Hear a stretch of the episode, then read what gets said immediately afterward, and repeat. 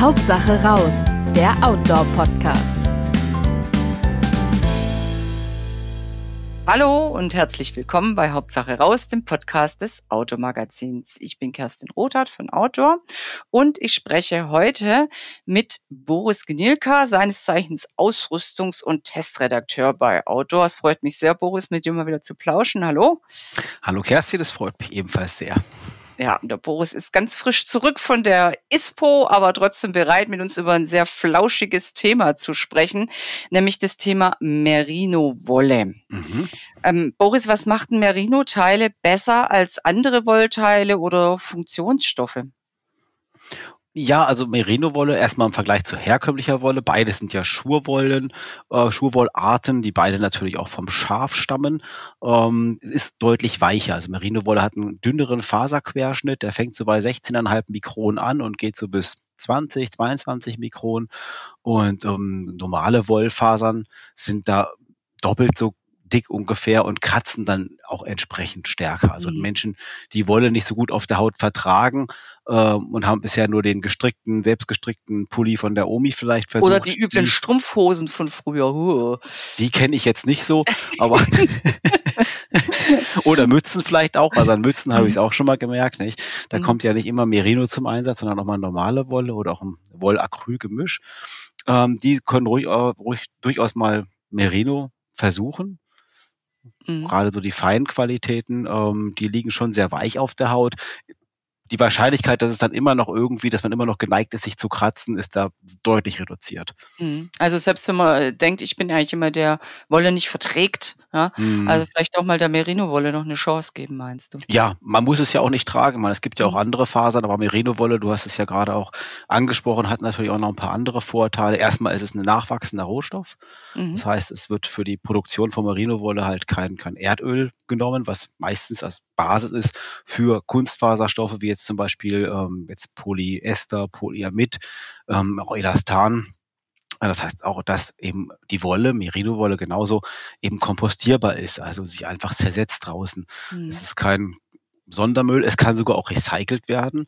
Also das kommt sogar mehr und mehr, dass man Wolle wieder recycelt und wiederverwendet und auch wieder in neuen, auch Outdoor-Produkten einsetzt.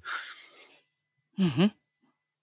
Ähm, und was, was, was, was macht sie vielleicht schlechter als andere im Outdoor-Bereich übliche Stoffe? Also das war ja nur der, der Nachhaltigkeitsaspekt, den ich gerade erwähnt Ach so, habe. Entschuldige. Du hast ja, ja, ja nee. du hast noch weitere Vorteile. ja, dann genau, erzählst du noch, noch viele weitere Vorteile. Nein, du hast gerade so eine Pause gemacht, habe ich gedacht, okay. Hm. sie fühlt sich, sie fühlt sich natürlich auch sehr weich an. Also ja. das gute Merino-Wolle ist, feine Merino-Wolle liegt sehr natürlich auf der Haut und sie klebt auch nicht so schnell. Manchmal kennt man das mhm. ja von so Kunstfasershirts, äh, die sich so ein bisschen klebrig anfühlen. Das passiert eigentlich bei Wolle und auch Merino so gut wie gar nicht. Das kommt und, nicht vor. Müffelfaktor. Genau, ist, der Müffelfaktor ist ein ganz mhm. entscheidender, mhm. ähm, weshalb diese Shirts sich besonders gut auch für Mehrtagesaktionen tragen, Hüttentouren zum Beispiel.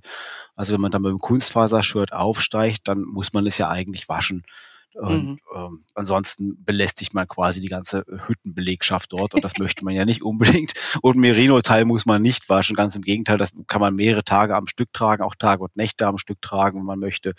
Ähm, wenn es wirklich mal anfängt zu, zu leicht zu riechen, dann hängt man es einfach über Nacht mal raus in die frische Luft und dann regeneriert es sich sozusagen. Also das sind Stoffe in der Merino-Wolle, die eben Bakterien, diese geruchsbildenden Bakterien im Zaum halten und ähm, dann eben ähm, dann eben auch nicht, das, da kommt es einfach gar nicht dazu, dass es dann anfängt zu riechen so schnell.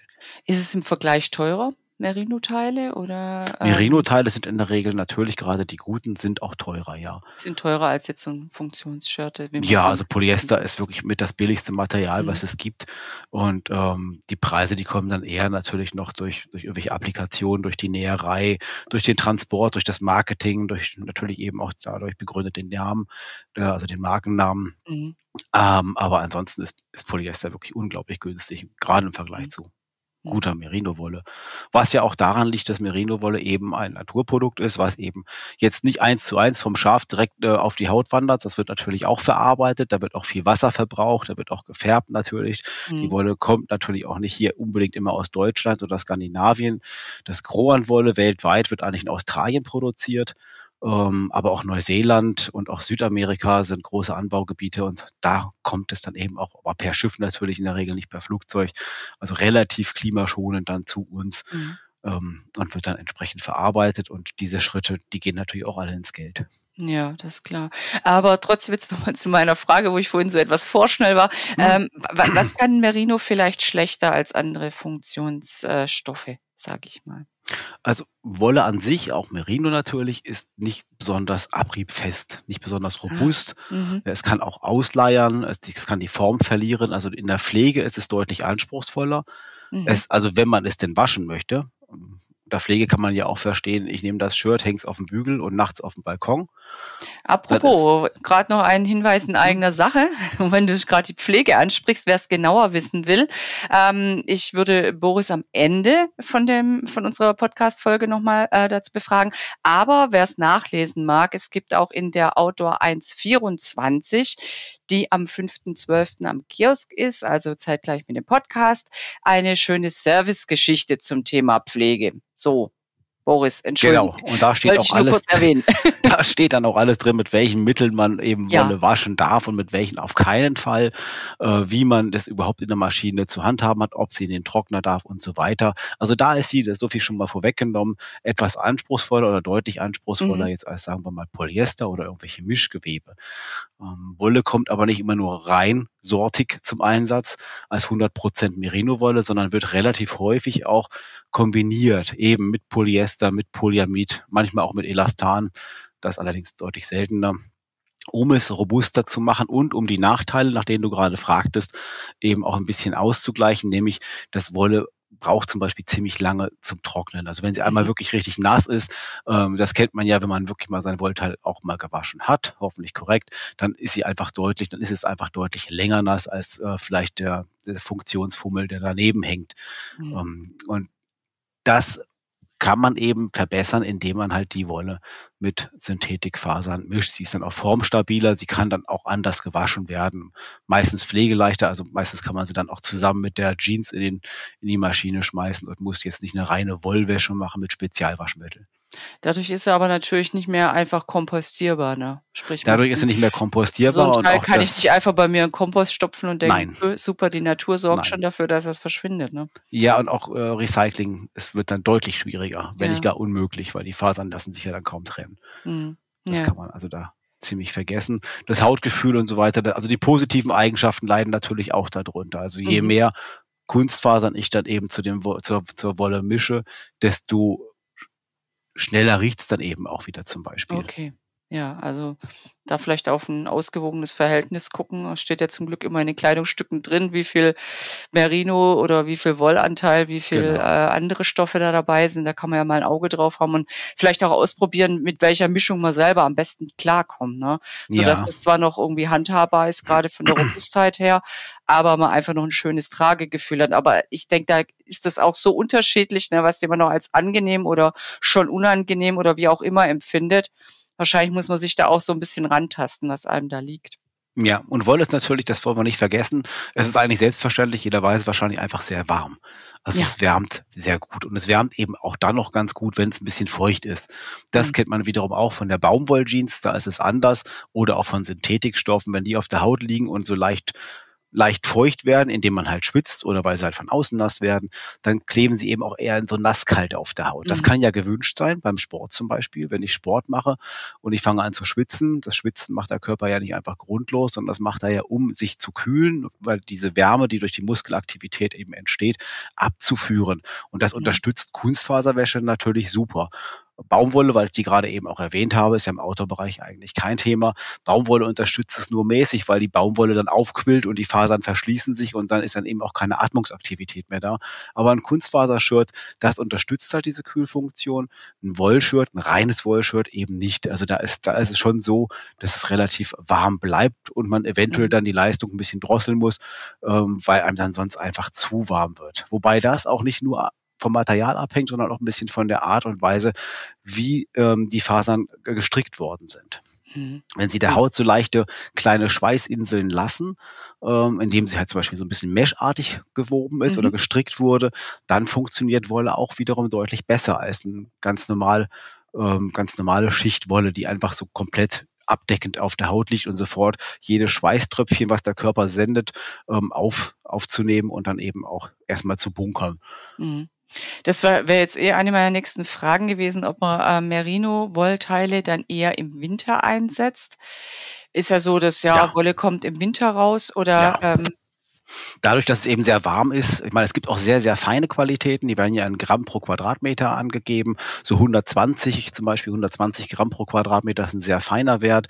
Die findet man auch in T-Shirts. Wenn sie dann sehr locker geschnitten sind, also leger ausfallen und locker am Körper hängen, dann kann man sie auch ganz gut im Sommer tragen, weil dann mhm. so ein bisschen der Wind dann eben so ein bisschen runterstreifen kann und, und so ein bisschen mitkühlt. Ähm, aber das ist eine Typfrage. So Menschen, die halt gerne ähm, es sehr warm haben und die schnell frieren ähm, und eben auch vielleicht weniger stark schwitzen, die kommen mit Wolle auch im Sommer super zurecht. Andere, die eben äh, diese Kühlfunktion von Synthetik sehr schätzen, die werden im Sommer auch mit Mischgeweben wahrscheinlich nicht zurechtkommen. Die brauchen dann wirklich reine Synthetik, zumindest für den Sport. Aber man macht ja nicht mhm. immer Sport. Also es ist ja, mhm. wenn ich eine gemütliche Wanderung mache, dann ähm, reicht auch ein reines Merino-Shirt von der Klimatisierungswirkung wahrscheinlich vollkommen aus.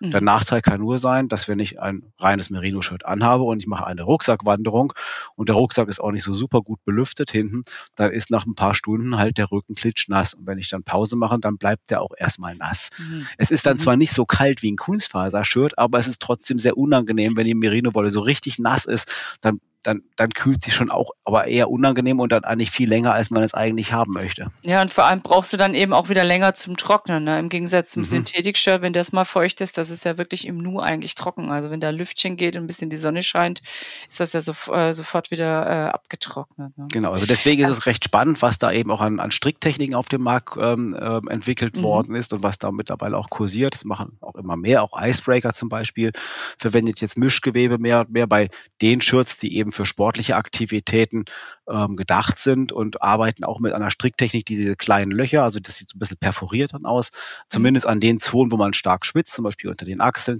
bei Shirts oder auch am Rücken hinten. Da findet man dann diese Flächen, das sieht man auch, wenn man sich das Shirt anschaut. Und, und das ist durchaus eine spannende Geschichte. Also ob nun mit reiner Wolle oder auch aus Mischgewebe, da muss man einfach mal schauen, mhm. welcher Typ bin ich, ähm, wie stark äh, muss so ein Shirt für mich kühlen, wie wichtig ist mir diese, diese Geruchsunterbindung und dann eben entsprechend das Teil auswählen. Also der Markt mhm. bietet hier alles von 100% Merino, super warm und gar nicht kühlen, bis hin zu Mischgeweben, die vielleicht auch noch Lyocell, also das ist so eine Holzfaser, die leicht kühlend wirkt, äh, beinhalten, die dann eben auch für den Sport geeignet sind. Mhm. Also sich wirklich schlau machen und ein bisschen ausprobieren am besten oder sich eben gut beraten lassen und vielleicht dem Verkäufer auch sagen, ich bin der und der Typ, ich schwitze leicht. Und dann wird der normalerweise auch wissen, was für eine äh, Kombination oder Stoffkombination für einen ganz gut ist. Ähm, ja, im besten Fall, gell? Also wir testen das ja. ja. auch. Also wir haben auch in der Ausgabe 10 einen Test gehabt, äh, 10, ah, 23. Äh, das war jetzt kein reiner Merino-Woll-Test, sondern das war ein Funktionsshirts-Test. Das war ein Around-Funktionsshirts für den Sommer wie für den Winter. Also einfach so mitteldicke Dinger. Ähm, da war vom reinen Kunstfasershirt bis zum reinen Wollshirt alles dabei und da sind auch manchmal wir überrascht, ob der Funktion so mancher Dinge oder ob der Nicht-Funktion anderer. Also da reinzugucken lohnt sich auch, dann kann man sich schon mal ein Bild machen, was für einen vielleicht äh, grundsätzlich was ist und dann kann man sich ja noch, genauer erkundigen. Welche Kleidungsstücke machen denn überhaupt für Outdoor Sinn? Also wir haben jetzt ja eigentlich hauptsächlich von Shirts gesprochen. Machen andere ähm, Kleidungsstücke auch Sinn auf Tour? Ja, natürlich. Es lässt sich eigentlich auch genauso gut als Hose einsetzen. Da treffen die Vorteile ja genauso zu wie auch beim Shirt. Bei Socken ist man es mittlerweile gewohnt, dass da Wolle mit drin ist. Ich glaube, jeder, der mal eine äh, äußere Schichten, also Richtung Pullover, Jacke und so weiter? Ja, natürlich auch. Ja, ja, auch? natürlich. Ja. ja. Es gibt ja richtige Wollpullis. Die sind natürlich ein bisschen schwerer und dann aufgrund mhm. der Webart, die sind ja meistens auch etwas lockerer verwoben, weil es dann einfach auch ein bisschen schöner aussieht, äh, vielleicht noch ein bisschen anspruchsvoller und vor allem auch ein bisschen empfindlicher. Wenn man damit halt irgendwie raus in den Wald geht und bleibt mal irgendwo hängen, dann kann man da schon ziemlich schnell Maschensalat erzeugen. Ähm, das ähm, muss man sich dann halt überlegen, ob es das Sinn macht. Aber es, klar, es, also Wolle kann überall sinnvoll eingesetzt werden, wenn es vom Anwendungsbereich passt. Und wie gesagt, Socken, mhm. super wichtig. Mhm. Da kommt sie fast nie ähm, reinsorten, als, als, nur als 100% Merino-Wolle vor, weil die Belastung einfach, die mechanische Belastung, die Reibung dort einfach zu groß ist. Das macht aber auch gar nichts. Ähm, also ein guter, guter Mischsocken, ähm, der hält sehr lange und spielt eben auch die Vorteile von Merino-Wolle, gerade was eben dieses Geruchsthema angeht, da sehr gut aus. Ja, und wie du auch sagst, ne, wenn es nicht so robust ist, also wenn ich mit einem Merino-Pulli und einem dicken Rucksack rumlaufe, dann kann auch sein, dass ich äh, mir den halben Pulli dann aufgeschubbelt habe nach einer äh, anstrengenden Tour, ne? Weil einfach ja. der Abrieb größer ist. Ja.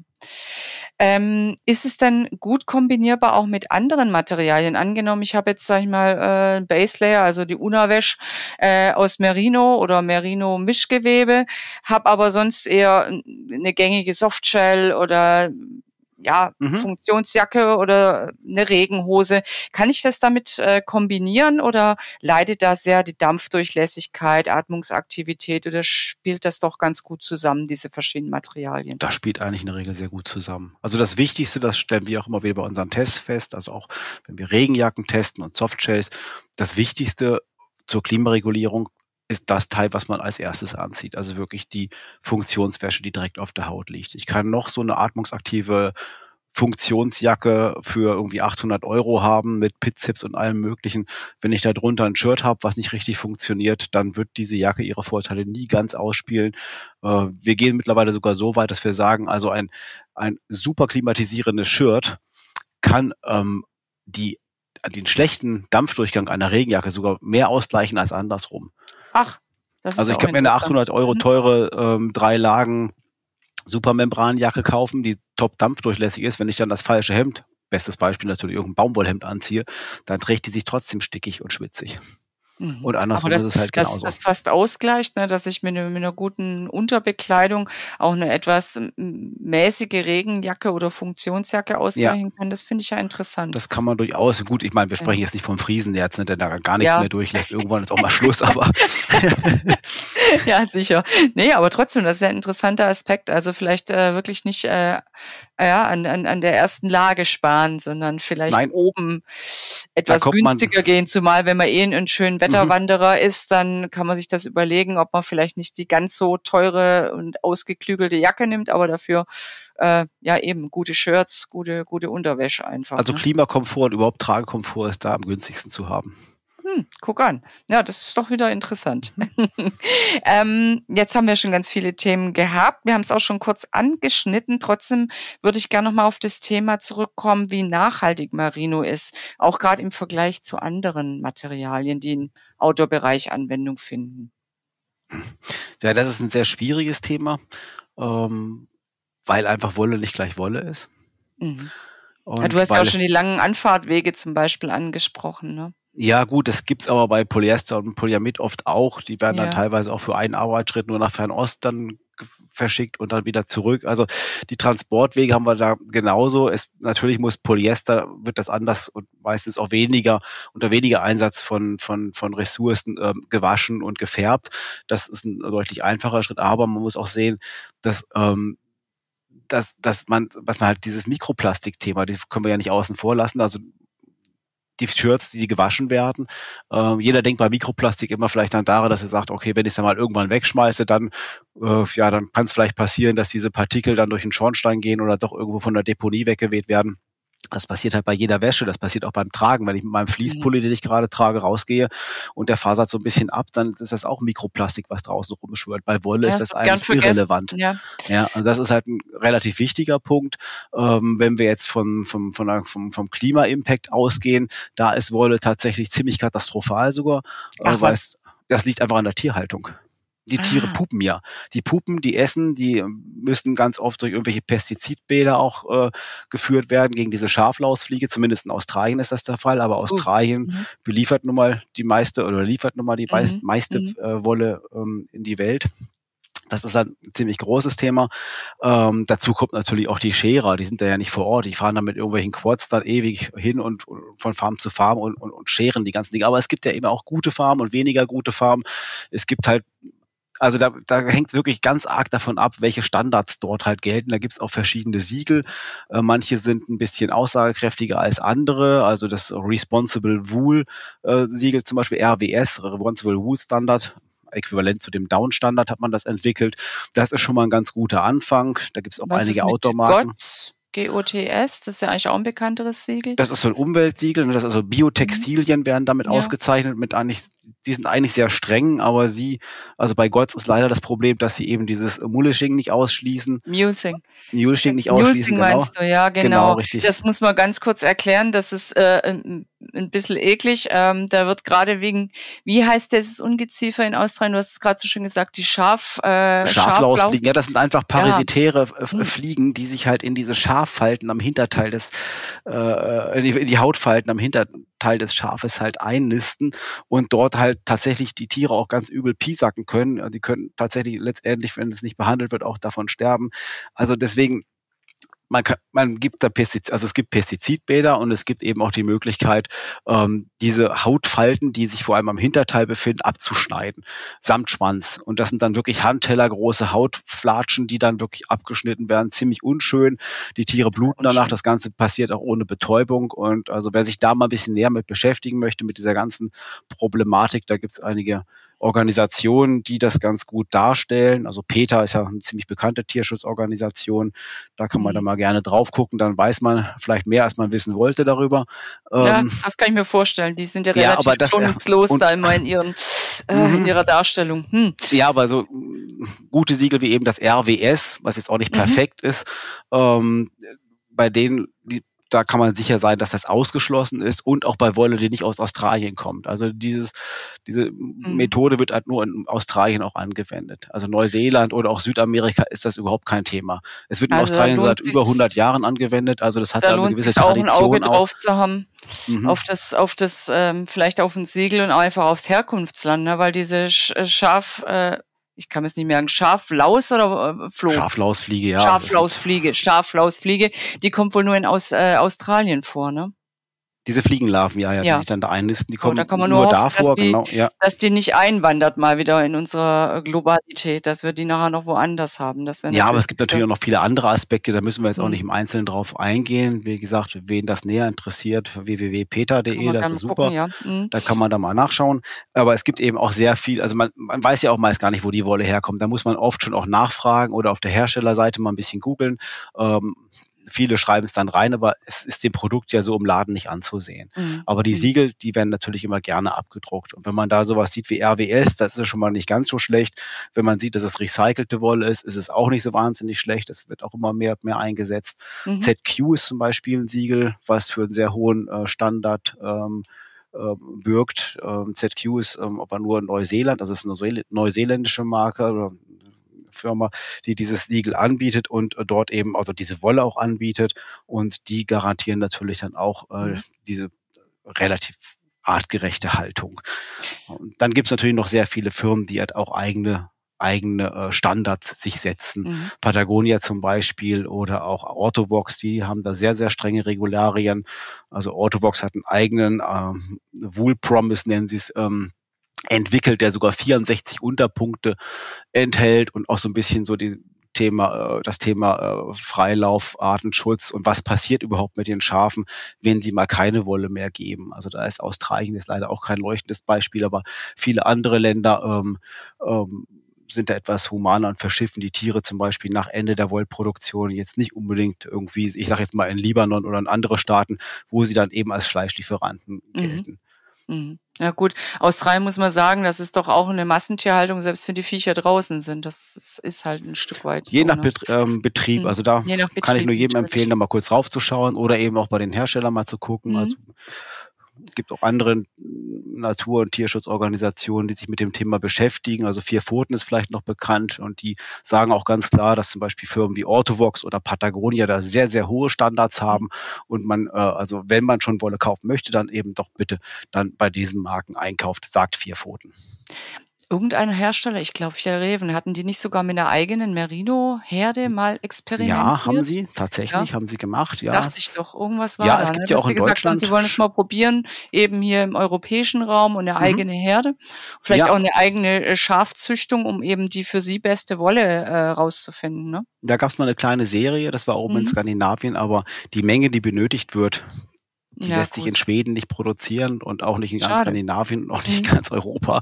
Das ist schon sehr, sehr viel, was da gebraucht wird mittlerweile. Und mhm. deswegen sind halt solche Länder wie, wie Australien, Neuseeland oder eben auch Südamerika große Räume da sehr wichtig, die ja auch die entsprechende Vegetation dafür haben. Das ist ja dann auch oft Land, wo man auch gar nichts anderes mit machen kann, außer ein paar ja. Schafe draufzustellen. Ja, das ist wohl wahr. Hm. Ähm, ja, jetzt äh, puh, bin schon ganz erschlagen von allem, was du so erzählt hast, Boris. Deswegen mag ich dich jetzt auch gerne noch ein bisschen was Persönlicheres fragen. Was ist denn dein Lieblings-Merino-Kleidungsstück? Also mal abgesehen von Socken, weil da. ja, ja, gut. Du musst jetzt nicht jeden Socken einzeln nennen, den du vielleicht hast. Ach, das gibt's gar nicht. Das hängt ja auch wieder ein bisschen vom Anwendungsbereich ab. Mhm. Also wenn ich eine Hüttentour mache und ich brauche einfach noch ein Hemd, was ich dann für abends dann nehme, dann nehme ich halt ein Langarm-Shirt, ähm, ein weiches, das dann eben immer als Hüttenshirt abends immer nur anziehe für die Nacht und am nächsten Morgen wird's kurz ausgelüftet, wieder in den Rucksack gepackt und dann renne ich mit einem Funktionsshirt weiter aus Synthetikmaterial. Wenn es aber irgendwie eine gemütliche Wanderung ist, dann nehme ich halt irgendwie ein Mischgewebe. Da gibt's einige. Also es gibt nicht das eine Lieblingsteil. Das kann ich so einfach gar nicht sagen, nein. Okay, jetzt dachte ich schon, du empfiehlst. Ich will jetzt auch nicht unbedingt da einen super kuscheligen Pulli oder irgendwas. Eins hervorheben, weil das wäre dann ungerecht ja. gegenüber den vielen anderen, die ja. da eben auch einen sehr guten Job machen. Ne? Ja, aber ich verstehe, du stehst auch vor allem auf Merino-Socken, weil die einfach angenehm zu tragen Ja, ich habe auch einige Shirts, die ich sehr gerne anziehe. Das funktioniert okay. auch wirklich prächtig, das Material. Also gerade im Winter ist es toll, wenn man, mhm. wenn man halt wirklich bei unter 0 Grad rausgeht. Ähm, ja. Schon Wunderbar. angenehmer als irgendwie Polyester. Gibt's denn, ähm, nachdem ich gesagt habe, du kommst gerade frisch von der ISCO, irgendwas Neues oder hast du da irgendeinen Trend festgestellt? Im Punkto Wolle, insofern, als das eben der Trend dort eben auch mehr zu Recyclingwolle auch geht, also immer mehr versuchen, da eben auch den Recyclinganteil zu erhöhen. Was ähm, ja schon ähm, mal super ist. Mhm. Ja, oder auch achten auch vermehrt eben auf die Herkunft und, und auf die, auf die Haltung der Schafe. Also Smartwool setzt zum Beispiel jetzt demnächst ähm, Wolle ein, die nicht nur ZQ ähm, zertifiziert ist, sondern da gibt es noch ein, ein, kleines Upgrade, das heißt ZQ-RX. Ähm, das ist jetzt relativ neu. Da geht es eben nicht nur um das Tier, sondern auch um die Landschaft. Also da wird halt auch geschaut, dass eben die Tiere nicht immer an der gleichen Stelle stehen und dort für Erosion sorgen, sondern dass da eben so eine gewisse Bio, also biodynamisch ist jetzt das falsche Wort, das ist ja auch, glaube ich, geschützt, sondern dass da eben eine, eine Haltungsform gibt, die eben auch die Landschaft dann schützt. Mhm. Mhm. Also da bewegt sich auch einiges. Das, ist ja das geht langsam voran. Durchaus, ja. Das ist ja auch durchaus erfolgreich. ähm, magst du noch ganz kurz was doch noch zur Pflege von Merino-Teilen sagen? Wir hatten es ja schon davon, dass das ähm, ein bisschen empfindlicher ist und dass man mit der Pflege aufpassen muss. Und wenn man jetzt schon sein Lieblingsstück gefunden hat oder sein Lieblingspaar Socken, ähm, wie erhalte ich mir die denn halbwegs? So selten waschen wie möglich ist schon mal prima. Bitte also selten waschen. So selten waschen wie möglich ist schon mal mhm. super, also mehr auslüften als waschen. Ja. Und wenn ich es wasche, dann am besten halt äh, mit reinem Wollwaschmittel. Das ist ein flüssiges Waschmittel, was eben ähm, ohne dieses Enzym Protease auskommt. Das ist ein Enzym, was äh, Waschkraft verstärkend wirkt und was bei Vollwaschmitteln fast immer drin ist. Übrigens auch bei flüssigen Outdoor-Waschmitteln habe ich es gesehen. Uh. Äh, habe ich selber mal gekauft, dachte, oh prima, Outdoor-Waschmittel speziell für Funktionstextilien und so weiter. Mhm. Und dachte ich, ja super, da gehört ja Wolle sicher dazu. Ich glaube, stand sogar auch mit drauf mit Wolle, aber dann habe ich dieses Enzym dann in der Zutatenliste gesehen, ganz klein gedruckt. Also dann die Finger davon lassen.